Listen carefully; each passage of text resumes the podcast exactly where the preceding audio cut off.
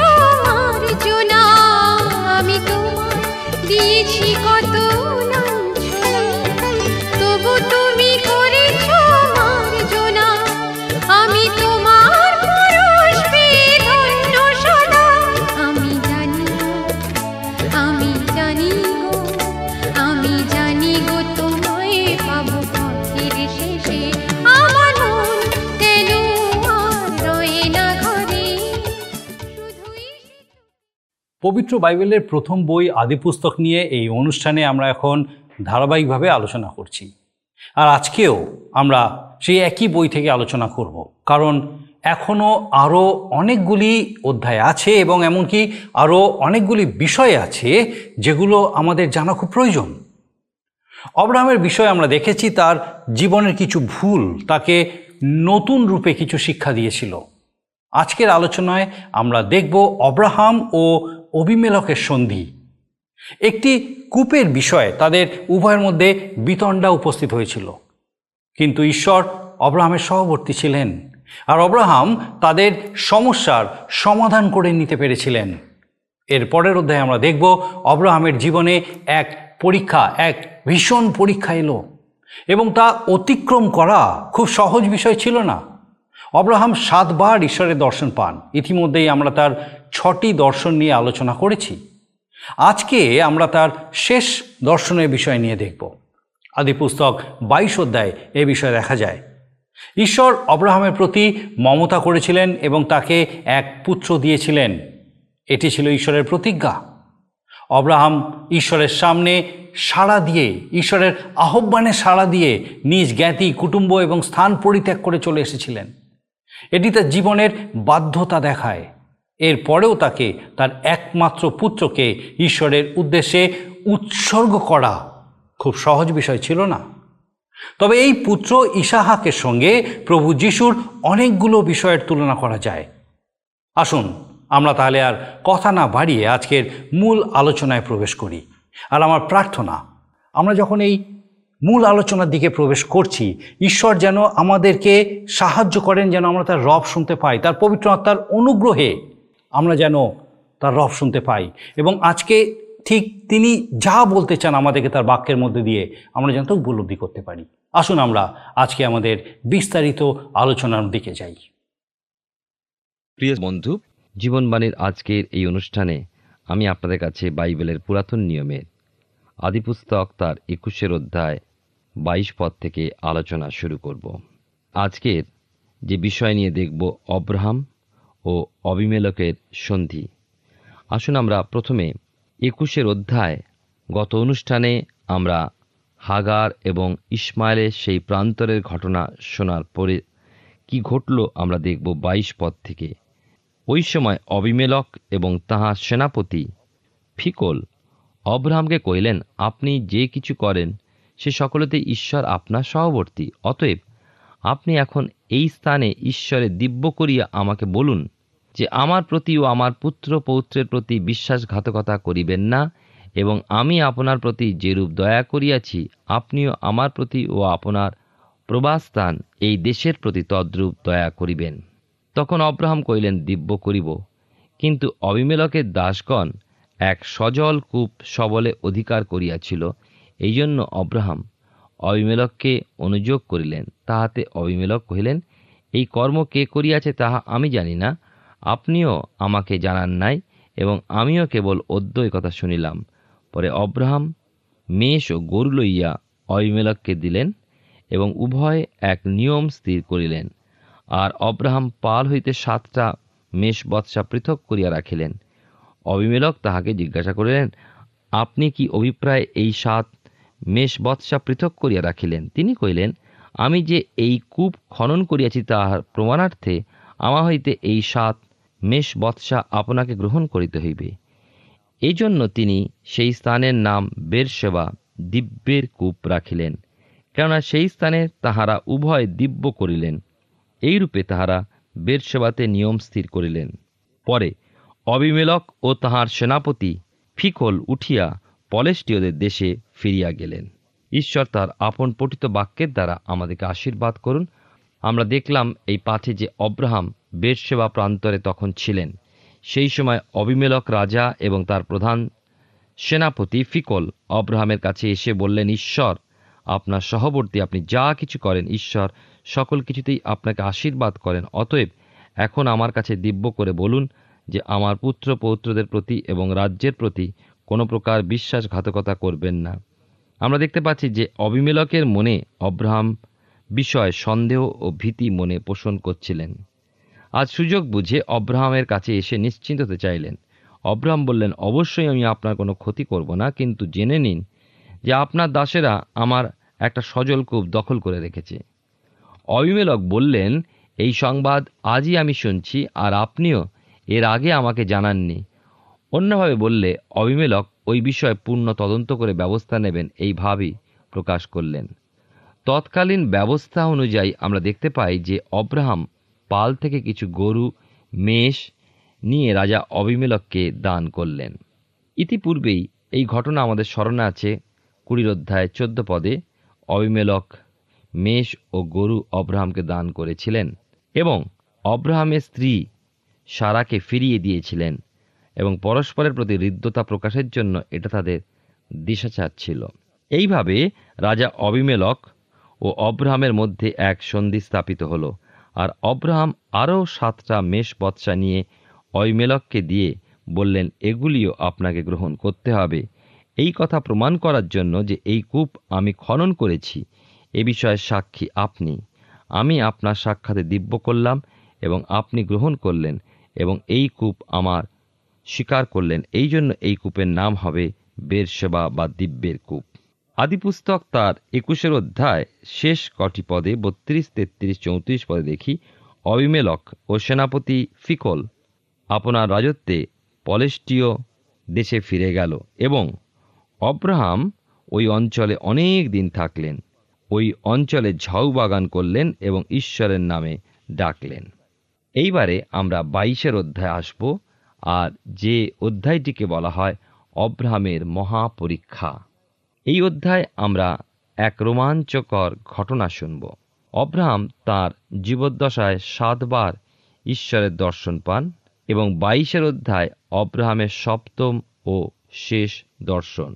ঈশ্বর অব্রাহামকে দর্শন দিয়ে বললেন, যে তোমার একমাত্র পুত্র ইশাককে আমার উদ্দেশ্যে উৎসর্গ করো। এই কথা শুনলে আমাদের মনে যে প্রশ্ন জাগে সেটা হলো, এটা কেমন কথা ঈশ্বর নরবলি চাইছেন? আমরা তো শুনেছি যে ঈশ্বর করুণাময়, তিনি দয়াবান, তিনি স্নেহশীল, তিনি প্রেমময়, অথচ তিনি প্রাণ, প্রিয়তম পুত্রকে উৎসর্গ করতে বলছেন অব্রাহামকে। এটা কেমন কথা? কোনো মানুষ কি পারে? সারা জীবন অপেক্ষা করে একশো বৎসর বয়সে যে পুত্র ঈশ্বর দিয়েছিলেন, সেই পুত্রকেই উৎসর্গ করতে বললেন। আজকালকার দিনে হলে দল বেঁধে হৈ হল্লা করতো ধর্ণা দিত বলতো, তোমার আদেশ তুলে নাও। তবে একটা কথা ঠিক, যে ঈশ্বর যা কিছু বলেন বা করেন সকল কিছুতেই তার মহান উদ্দেশ্য থাকে। ঈশ্বর কখনোই চাইবেন না যে মানুষ নরবলি দিক, আর সেই কথাই তিনি এই ঘটনার মধ্যে দিয়ে মানুষকে জানাতে চাইছেন। বাইবেলে আমরা পেয়েছি যে ঈশ্বর শেষ পর্যন্ত নরবলির ব্যবস্থা করেছিলেন, কিন্তু সেই নর ছিল পবিত্র, নিষ্কলঙ্ক, নিষ্কলুষ এক সিদ্ধ পুরুষ যিনি স্বর্গ থেকে যিশু নাম নিয়ে নেমে এসেছিলেন বাইবেলের নতুন নিয়মে রোমিওদের প্রতি পত্রে আটের অধ্যায় বত্রিশ পদে সাধু পৌল লিখেছেন, যিনি নিজ পুত্রের প্রতি মমতা করিলেন না, তবে আপনারা ওই কথার সঙ্গে এই কথাটা যোগ দিতে পারেন। কিন্তু ঈশ্বর অব্রাহামের পুত্রের প্রতি মমতা করেছিলেন। আদিপুস্তক তার বাইশের সাথে গীত সঙ্গীতা বাইশের অধ্যায় এবং যিশয় ভাববাদী পুস্তক তার তিপ্পান্ন অধ্যায় তুলনামূলকভাবে পাঠ করি। আশ্চর্য হয়ে যেতে হয় যে ইশাহাকের জন্মের সাথে যিশুর জন্মের তেমন তুলনা করা যায়। তাহলে দেখব আদিপুস্তক বাইশের সাথে গীত সঙ্গীতা বাইশ ও যিশাইয় তিপ্পানের অনেক অনেক মিল আছে। আবার দেখি যে বাইবেলের নতুন নিয়মে জাকব তার দুয়ের অধ্যায় একুশ পদে জাকব বলেছেন, আমাদের পিতা অব্রাহাম কর্মহেতু, অর্থাৎ যজ্ঞবেদুর উপরে আপন পুত্র ইশাককে উৎসর্গ করেন। সেই হেতু কি ধার্মিক গণিত হইলেন না? ওইদিকে রোমিও তার চারের অধ্যায় এক থেকে তিন পদে সাধু পৌল কি বলেছেন জানেন? তবে কি বলিব, মাংসের সম্বন্ধে আমাদের আদি পিতা তিনি কি প্রাপ্ত হইয়াছেন? কারণ অব্রাহাম যদি কার্যহেতু ধার্মিক গণিত হইয়া থাকেন, তবে শ্লাঘার বিষয় তাহার আছে। কিন্তু ঈশ্বরের কাছে নাই, কেননা শাস্ত্রে কি বলে, অব্রাহাম ঈশ্বরে বিশ্বাস করিলেন এবং তাহা তাহার পক্ষে ধার্মিকতা বলিয়া গণিত হইল। আপনি হয়তো ভাবছেন তাহলে দুজনের মধ্যে কে ঠিক জাকব অথবা সাধু পোল? আমি বলি তারা দুজনেই ঠিক, কেননা তারা দুজনেই একই বিষয়ের কথা বলেছেন, বিশ্বাস বা বিশ্বাসের কাজ। ব্যবস্থার বিষয় নয়। ঈশ্বর অব্রাহামের হৃদয়ের কথা জানতেন, অব্রাহামের বিশ্বাসের পরিমাণ ও জানতেন। তথাপি মানুষের দুর্বলতার দরুন বিশ্বাসে কখনো কখনো দুর্বল হয়ে পড়ায় বিফলতা এসেছে। ইসমাইল যেমন একটা উদাহরণ তবে ইশাককে উৎসর্গ করার ব্যাপারে অব্রাহাম পিছুপা হননি। সাহসপূর্বক সিদ্ধান্ত গ্রহণ করে মরিয়া বেদি পর্যন্ত গিয়েছিলেন। আমরা এবারে দেখব অব্রাহামের প্রতি ঈশ্বরের আদেশ। আদিপুস্তক তার বাইশের অধ্যায় এক এবং দুই পদে আমরা দেখি। এখানে আমরা দেখতে পাই, লেখা আছে, এই সকল ঘটনার পরে ঈশ্বর অব্রাহামের পরীক্ষা করিলেন। তিনি তাহাকে কহিলেন, হে অব্রাহাম।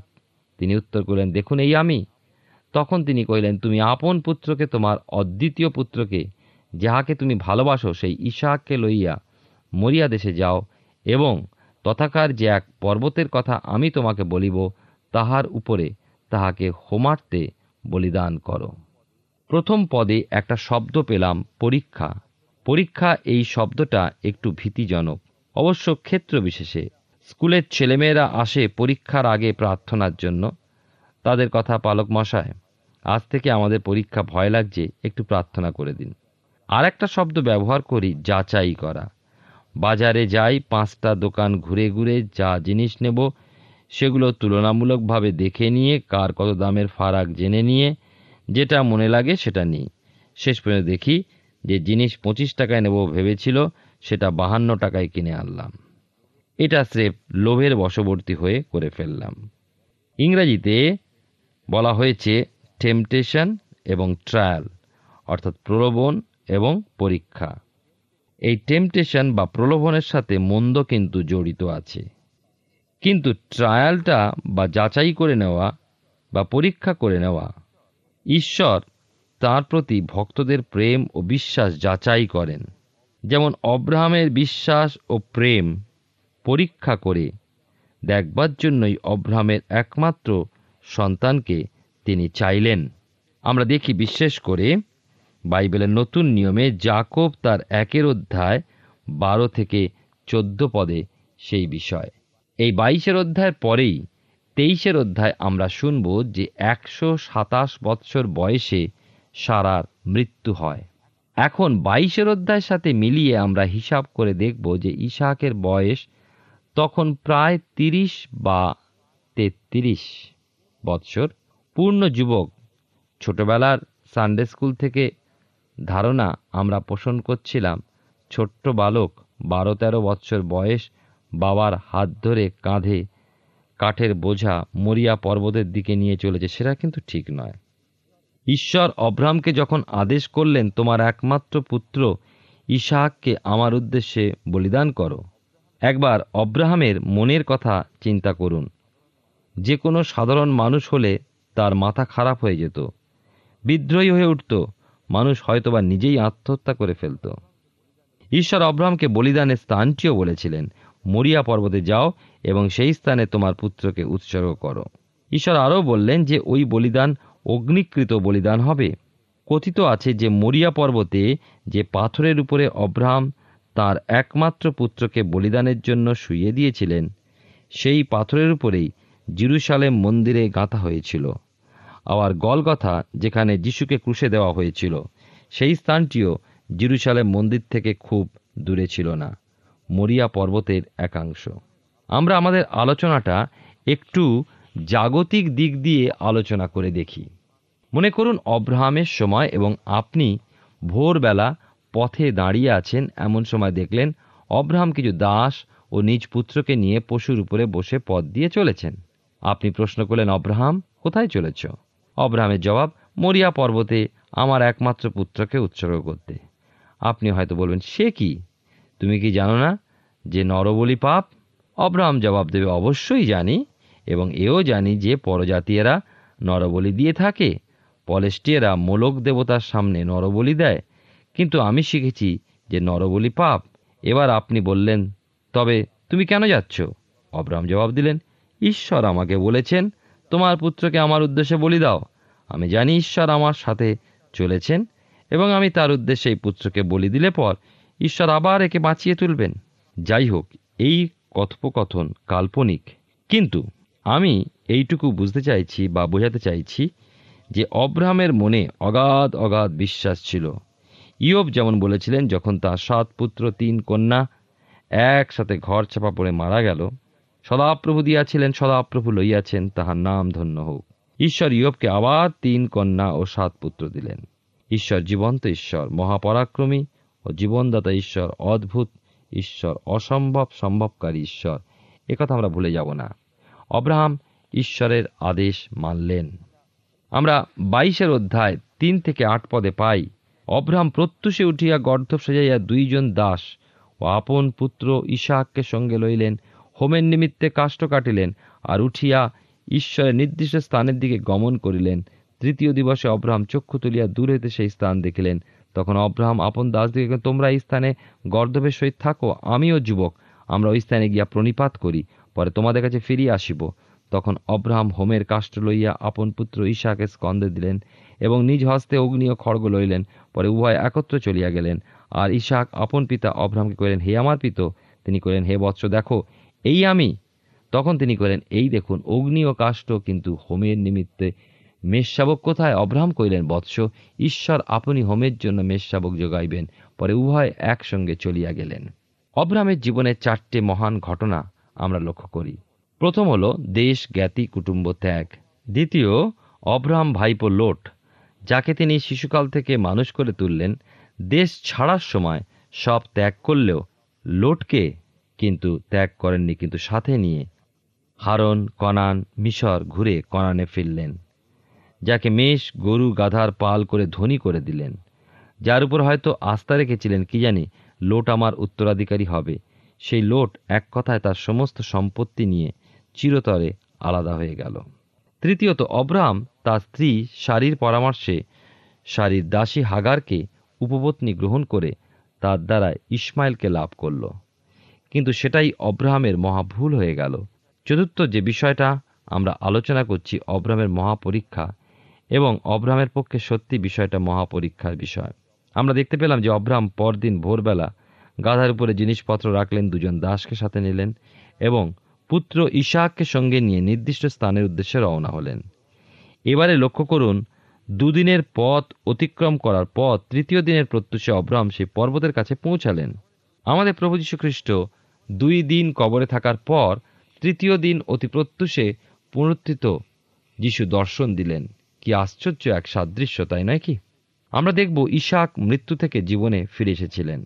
অব্রাহাম তার সাথে দুইজন দাসকে পর্বতের নিচে অপেক্ষা করতে বলে কেবলমাত্র ইশাককে নিয়ে পর্বতে উঠলেন। আবার একটু লক্ষ্য করি। অব্রাম দাসদের বললেন, আমিও যুবক, আমরা ওই স্থানে গিয়া প্রণিপাত করি, পরে তোমাদের কাছে ফিরিয়ে আসিব। এই কথা শুনে আপনার কি মনে হয়? অব্রাহাম বিশ্বাস করেছিলেন যে ইশাক মারা গেলেও ঈশ্বর তার প্রাণ ফিরিয়ে দেবেন। এই জন্যই অব্রাহাম বললেন, আমরা ফিরিয়ে আসিব। এখন পর্বত উপরের ঘটনার মধ্যে যে নিগুড় তথ্য দেখতে পাই, একটু আলোচনা করি। প্রভু যীশু যখন ক্রুশের উপরে ছিলেন, ভর দুপুরে হঠাৎ মহা অন্ধকার নেমে এলো। অন্ধকারের অর্থ মানুষকে আড়াল করে দেওয়া। ওই তিন ঘণ্টা অন্ধকারের মধ্যে পিতা ঈশ্বর ও পুত্র যিশুর মাঝে কথাবার্তা চলছিল। ঠিক সেইভাবে অব্রাহামের দাসদের পিতা পুত্রের কাজের মধ্যে থেকে আলাদা করে রাখলেন। তিন ঘণ্টা অন্ধকারের মধ্যে ক্রুশ বেদিতে নরমের যোগ্য সাধন করছিলেন পুত্র যিশু এবং একমাত্র পিতা তার সাক্ষ্য ছিলেন। অব্রাহামের ক্ষেত্রে পর্বতের উপরে, বেদির উপরে একমাত্র সন্তান ইশাককে বলির জন্য প্রস্তুত পিতা তার সাক্ষ্য বা সাক্ষী। কোনো মানুষ তা প্রত্যক্ষ করল না। আবার এক অদ্ভুত বিষয় আমরা দেখি বা সাদৃশ্য পুরাতন ও নতুন নিয়মের ঘটনার আমরা দেখতে পাই যে অব্রাহাম পর্বতে উঠবার আগে হোম বলির কাঠ ইশাহাকের কাঁধে চাপিয়ে দিলেন।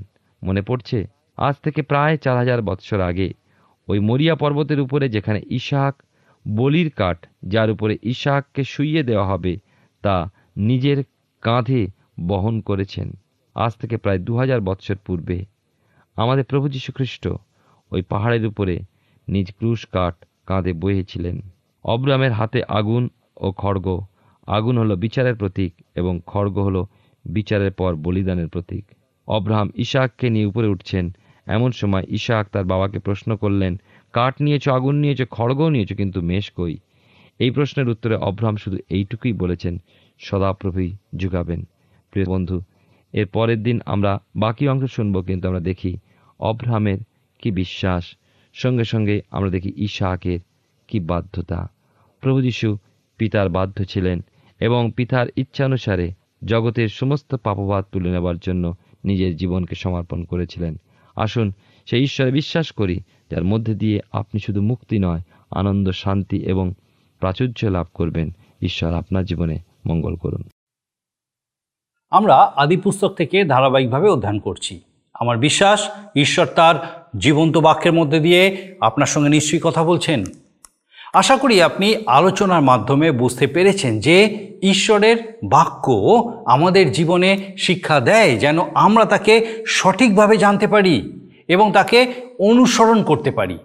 অব্রাহামের বিশ্বাস এবং তার পুত্র ইসাহাকের বাধ্যতা আমাদেরকে শিক্ষা দেয় যে কীরকমভাবে আমাদের চলা উচিত।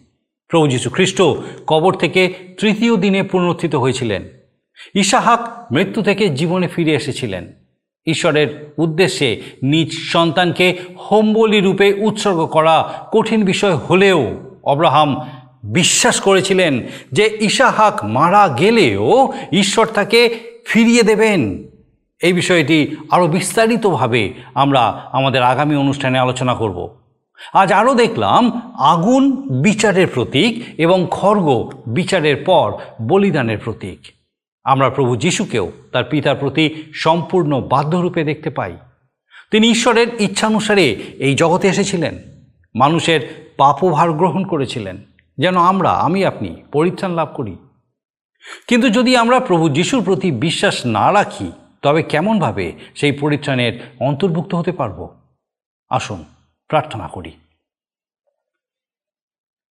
মঙ্গলময় স্বর্গীয় পিতা, প্রভু তোমার ধন্যবাদ, তোমার স্তুতি, প্রশংসা, তোমার গৌরব করি যে তোমার কত দয়া, তোমার কত অনুগ্রহ, তোমার ভালোবাসা যে আমাদেরকে তুমি তোমার এই জীবন্ত বাক্যের সান্নিধ্যে আসার সুযোগ দিয়েছ, ব্যক্তিগতভাবে, পরিবারগতভাবে পিতাগো সময় দিয়েছ, যেন তোমার জীবন্ত বাক্যের মধ্যে দিয়ে তোমার রব শুনতে পাই এবং প্রভুকে উপলব্ধি করতে পারি যে আমাদেরকে তুমি ঠিক কীরকম ধরনের জীবনযাপনের জন্য আহ্বান করতে চাও।